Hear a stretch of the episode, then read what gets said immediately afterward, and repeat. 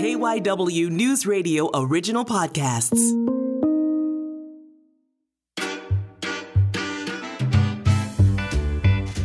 It's 1953. You're walking down Bustleton Avenue in Northeast Philadelphia. You stop in at the local pharmacy to pick up a prescription, and you sit for a while at the counter and talk with the pharmacist.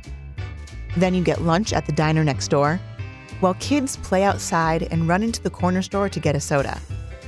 Across the street is a barber shop. These places make up your community, and they're all lit up with eye popping, colorful, custom made neon signs. I grew up in the Northeast, and a block away from my house was Bustleton Avenue. This is Len Davidson's Philadelphia. There were probably 15 stores. Most of them would have had neon signs. Then, if you went another five blocks up, you would come to Castor Avenue. That had even more stores. It looked a lot different from the city we live in now, but Len has preserved a piece of it in a warehouse in Kensington, a building that's home to art studios, a secondhand store for craft materials, a bicycle shop, and the Neon Museum of Philadelphia. I'm Sabrina Boyd Surka, and this week, we invite you along to explore the Neon Museum, how it came to be, and why one man has made it his mission to preserve an era of Philadelphia history that's nearly lost today. In Philly, because of all the mom and pop stores, we had many, many more window signs. But nevertheless, some of these signs were big outdoor signs, like I was mentioning the, the Pat Steak sign. This sign had 39 neon tubes on it. And I'm told by people who saw the sign in the 1950s and 60s that if you flew over Philadelphia and the sign was lit, you could see it from airplanes. Wow. So it's really a notable sign. Len Davidson first became interested in neon in the late 70s when he was living in Florida. I was teaching at University of Florida, mm-hmm. and we had opened up a bar and restaurant there with a roadside America theme and got a lot of old neon to put on the ceiling. And I got more and more interested in neon and less and less interested in academia. And I went to a sign shop that had helped us with the ceiling and had made a front neon sign for us and said I would apprentice with them one day a week if they would teach me about neon. And then when I moved back to Philly, I continued doing more neon and less academia. And then by 1983, I just got out of academia completely and went into neon full time. Len's primary business became making and selling neon signs and art. But he's always been a collector because he's really into the craftsmanship of old neon signs. You know, a lot of the, the people who made neon came back from World War II and as part of the GI Bill, they they learned trades, and there were neon schools. So there was a neon school in New York. There was one in Philadelphia. So initially, I think a lot of it was the craftsmanship, the handmade aspect of it, the sort of folk art aspect of it was really very, very interesting to me. Len's been collecting signs for over 40 years. He had some temporary exhibits here and there around the city under the name Neon Museum of Philadelphia, but it never had a permanent home. Not until April of 2021, when a space opened up in the NextFab North Philadelphia building at 1800 North American Street. And it became available during COVID period. We spent really a couple years designing it and getting the signs in place. And now that COVID is a little bit less of an issue, uh, we've been able to open up. We've been open for a little bit more than a year when people come in here, they come in for all different reasons. The most obvious is just to come in and look at the signs and look at, you know, sort of interesting artwork. But what becomes equally important, if not more important, is the history. Um, this is called the Lamplighter. Hmm. And I don't know if you ever heard of Howard Johnson's restaurants. Yeah, yeah. Okay. So Len walks me around the museum, which is just one room. Four walls that don't quite reach the high warehouse ceiling, where pipes and beams are exposed but those walls are covered top to bottom with neon signs. They're motion censored, so with just a few people in the room, they kept turning on and off. And we got it on again. but when the museum is open and full of people, the whole place glows. Most of the signs are from places that were once well known in Philadelphia, but a lot of them don't exist anymore. This was a building that was on 6th Street called Levis's, old original Levis's. There's a photo of it on the wall. Len showed me a big sign in the shape of a hot dog. Just a hot dog, no bun, with the word Levis down the middle. It was this kind of soda fountain where they would hand mix the sodas. Uh, they just had hot dogs and fish cakes and ice cream. Uh, I first saw the Levis's hot dog when I was probably 10 years old. My dad used to take me to Philadelphia Warriors basketball games, and then afterwards he would go to Levis's. And driving from blocks away, you would see this little hot dog in the distance, and then it would get bigger and bigger and bigger as you as you'd move up to it. In between all these signs, there are bulletin boards with a bunch of note cards pinned up. People come in here who know of the signs, and they fill out a three by five card and they write a story about their experience with Levis's or with what, whatever sign that that they're familiar with. With those cards, you can add your own story to the museum. It's not just preserving the signs or even the history as Len knows it.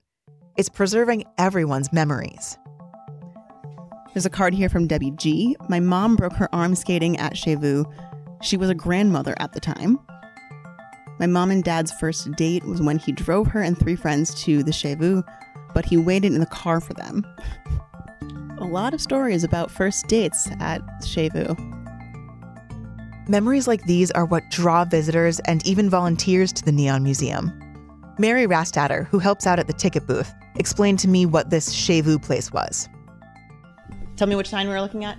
Chez Vu room, which was in my day or my experience was a roller skating rink that you know all the kids from the community you know went to you know maybe once a month and got a skating night in. And you know you were with all your friends and it was a whole lot of fun. It was different than playing the games outside anyway. Yeah. and so that one always had a lot of memories for me although you know i appreciate the little more elaborate signs you know. Yeah, it's just so it's just text. It's not, you know, one of the visual ones, but it still brings back a lot of memories. Memories. Clearly, mm-hmm. yeah. You, could, could see how you could spend hours. It's, it seems like a small room, but you could spend a lot of time. Yeah, that's what people's initial reaction often is that, oh, this is a small space. And we say, yeah, but there's really a lot here. That's not just marketing talk, there really is a ton to look at. The museum has guide cards with the history behind each of its 100 or so signs, plus a library of books on Philadelphia history and neon, and about 100 videos that they have playing on rotation when they're open. And if you want an interactive experience, We have a game here called Dead Box, and that's an old Philadelphia street game that used to be either chalked on the ground uh, or painted on the ground. Kids would flip bottle tops from one number to the next. So we made a Dead Box mat, and we play Dead Box here when people come in. Do you have bottle tops? We do, yeah. Can, can we play some? Oh, sure. Let's play. of course, I had to try this game, but I didn't do so well. Get me in. So you get a practice shot now. Okay. So there's a there's Mason Carter, who's the museum's outreach coordinator, was playing with us, and he's really good at this. He was just crushing the rest of us. Mason, your suck shot. Whoa, good shot. All right. But he was also describing how much kids, who probably don't know any of the places these neon signs came from, might not totally get the history, but they love playing Dead Box. So we'll do private tours here. So we had a group of students here the other day, and they all really got into Dead Box. Into playing Dead Box. and it and it just it was cool to see that. Like they were. Sure. You know, it gets pretty. It can get really fun and raucous when Yeah. you uh, when the stakes are high. That's one of Len's goals to teach a new generation what cities used to be like, when you could go outside and play Dead Box in the street, and these signs would be all around you. It's hard with younger people simply because they don't know these signs. So many young people have never heard of, of, of these places. I'm thinking of Howard Johnson's. You know, they were all over the East Coast, but the last Howard Johnson's just recently closed. So that's the end of a, a chapter of history. Howard Johnson's is a hotel chain now. But what Len is referring to are the restaurants, once the largest restaurant chain in America. The last one just closed in June of 2022. Levis's Hot Dogs, the first sign we talked about, had a similarly sad ending. Although we saved the hot dog, this gorgeous building, which had a fabulous cornice on it and beautiful brickwork, was just recently turned into a plain vanilla building. That kind of thing happens over and over again if you don't have historic protection. Do you know what the building is? Is it apartments? Well, it had become um, a vegan cheesesteak place. Now, from the look of it, maybe there's some, I don't really know. I haven't been by there lately, but it, it looks just like a, a, residential building. Maybe there's something on the first floor now. Mm. But, you know, that story about the loss of mom and pop local flavor businesses is a story that keeps getting repeated over and over again. And it's one reason that we have this museum here to preserve those stories and to preserve the signs.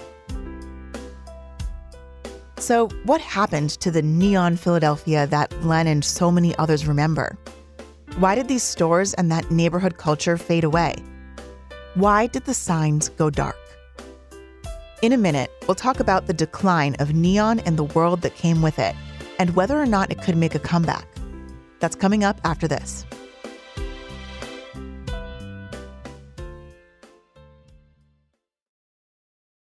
Welcome back. I'm Sabrina Boyd Surka. So I was walking around the Neon Museum, hearing stories from Len and Mary and Mason, reading the cards on the wall, playing dead box. I realized these signs didn't just represent buildings or businesses. They represented spaces, places you could go and you'd see your friends there. They weren't built to be community spaces like a park or a rec center is, but they became them because everyone in the neighborhood knew these places and spent time there, whether it was a roller skating rink or even a pharmacy. Len told me about when pharmacies used to have counters where they'd sell sodas, and so people would just hang out there. And so I was talking to, to Walt, my, my pharmacist, about how Corson's had a counter and wasn't that interesting and unusual. He went over to a corner of his, his pharmacy and he pulled off some boxes and he said, Counter, we all had counters. He shows me this marble counter that he had, and then he takes me down the basement and he shows me where the pipes went up to the counter and he said, you know, not only did we have a counter, but there was a pharmacy two blocks away. There was Henneberry's over there, and if you went three blocks that way, there was another pharmacy. So our places were basically hangouts for the neighborhood where people knew each other. We don't really have many places like that anymore. Sure, some people are regulars at a bar or maybe a coffee shop, but your pharmacy? How often do you walk down to the pharmacy or the corner store without a plan? Maybe not even to buy anything, just to see who's around. Len says a lot of that has to do with the fact that we don't do a lot of local shopping anymore. What the Neon Museum does is it conveys a sense of Philadelphia from pre internet times. You know, before you had big box stores, before you had uh, Amazon delivering your packages. One of the th- biggest differences is that we just don't have neighborhood shopping streets the way that we used to sometimes I think breweries are the new corner stores, hmm. you know, because you can go to, there's so many new breweries that have opened up and you do have more interaction. I hope people get to know each other at the breweries. But, you know, it's sort of a sad commentary that the only way that you get to see and know other people is at bars and restaurants rather than through other kinds of social interaction. There's been a cultural shift for sure. Fewer mom and pop neighborhood stores means fewer neon signs. But there's also been a technological shift that pushed people away from neon. It's very hard to compete with LEDs. Um, not so much because they're more efficient, because they're not, or they're better looking, but they're much, much cheaper. A woman came in and showed me a picture of my logo. We have a cityscape logo for the Neon Museum. And she said, Could you do this logo for $400 or whatever the number was?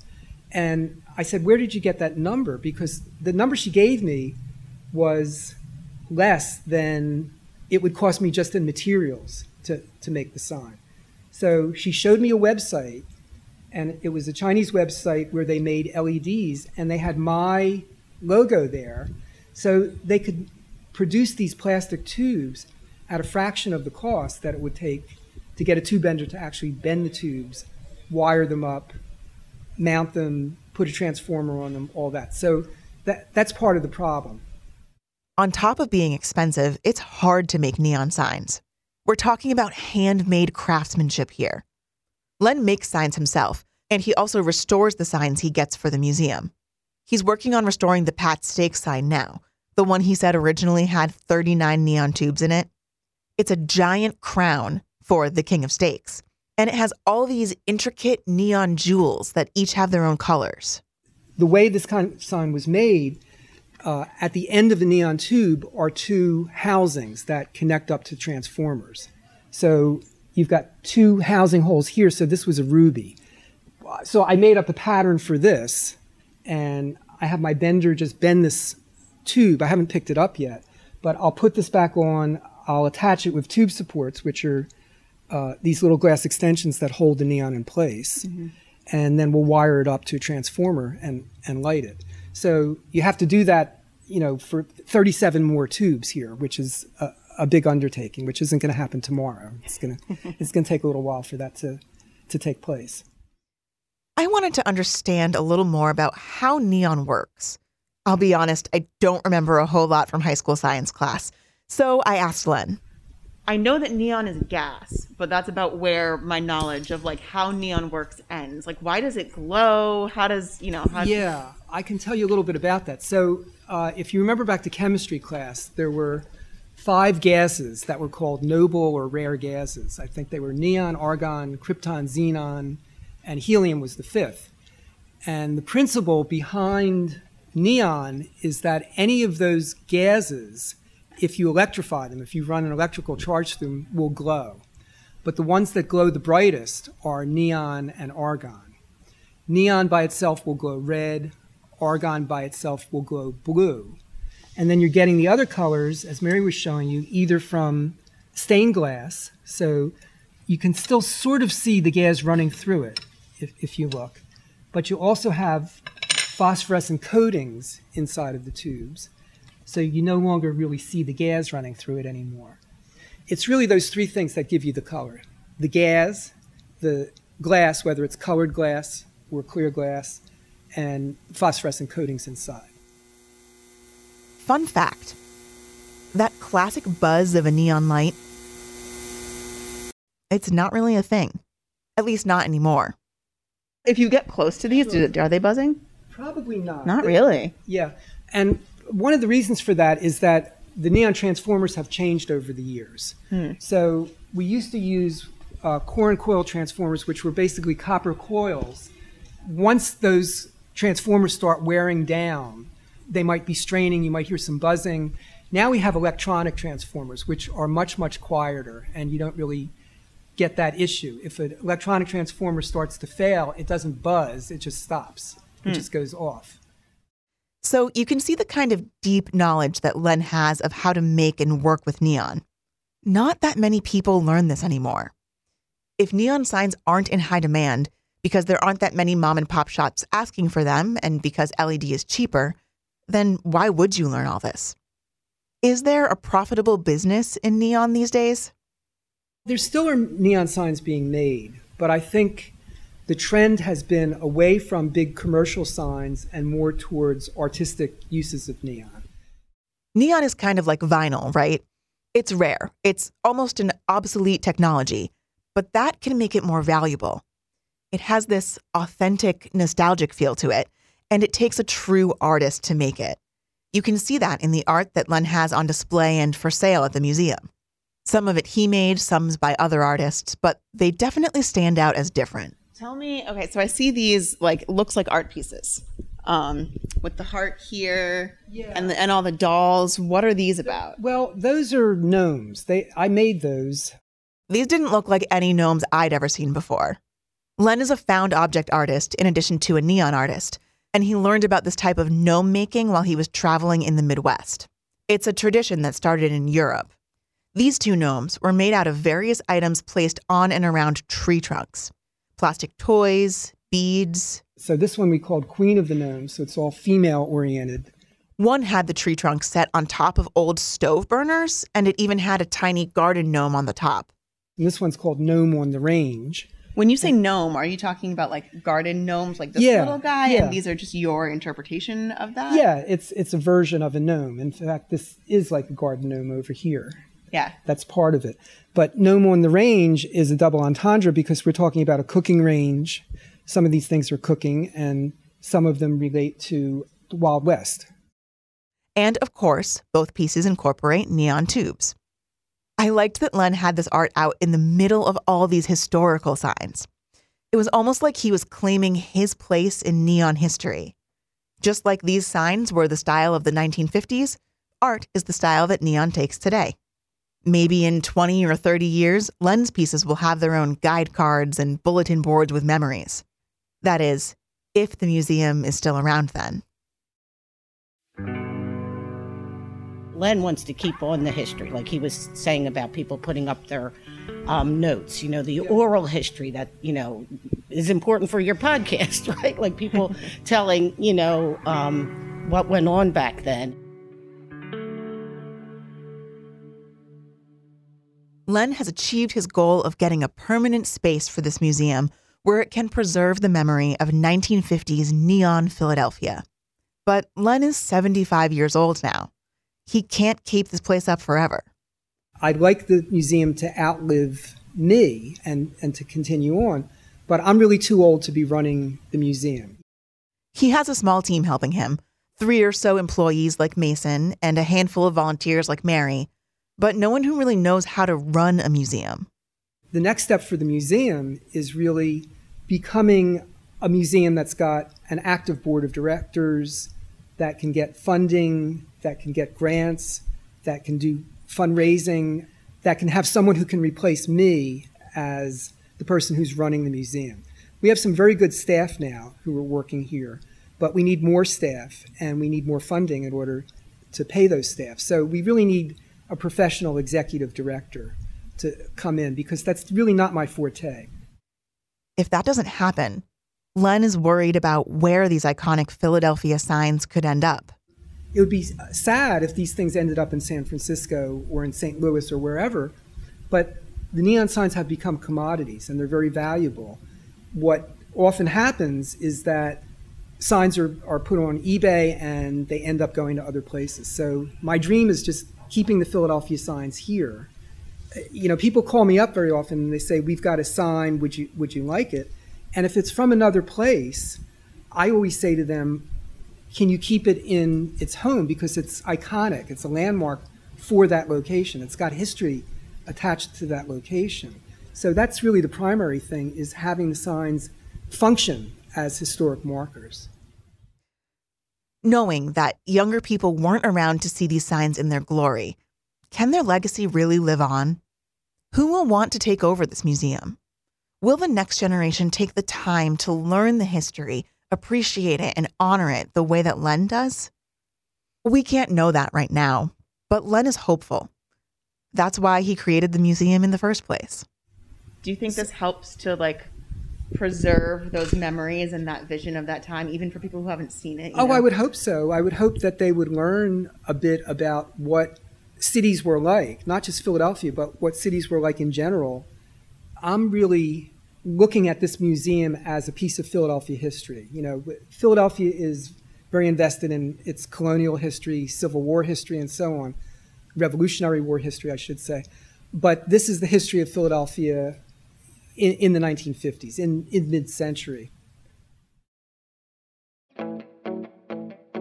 If you want to support the Neon Museum or go check it out, we'll put a link to their website in our show notes, along with links to our website and Twitter page where you can see pictures of all the signs and the art pieces we've talked about. I'm Sabrina Boyd Surka.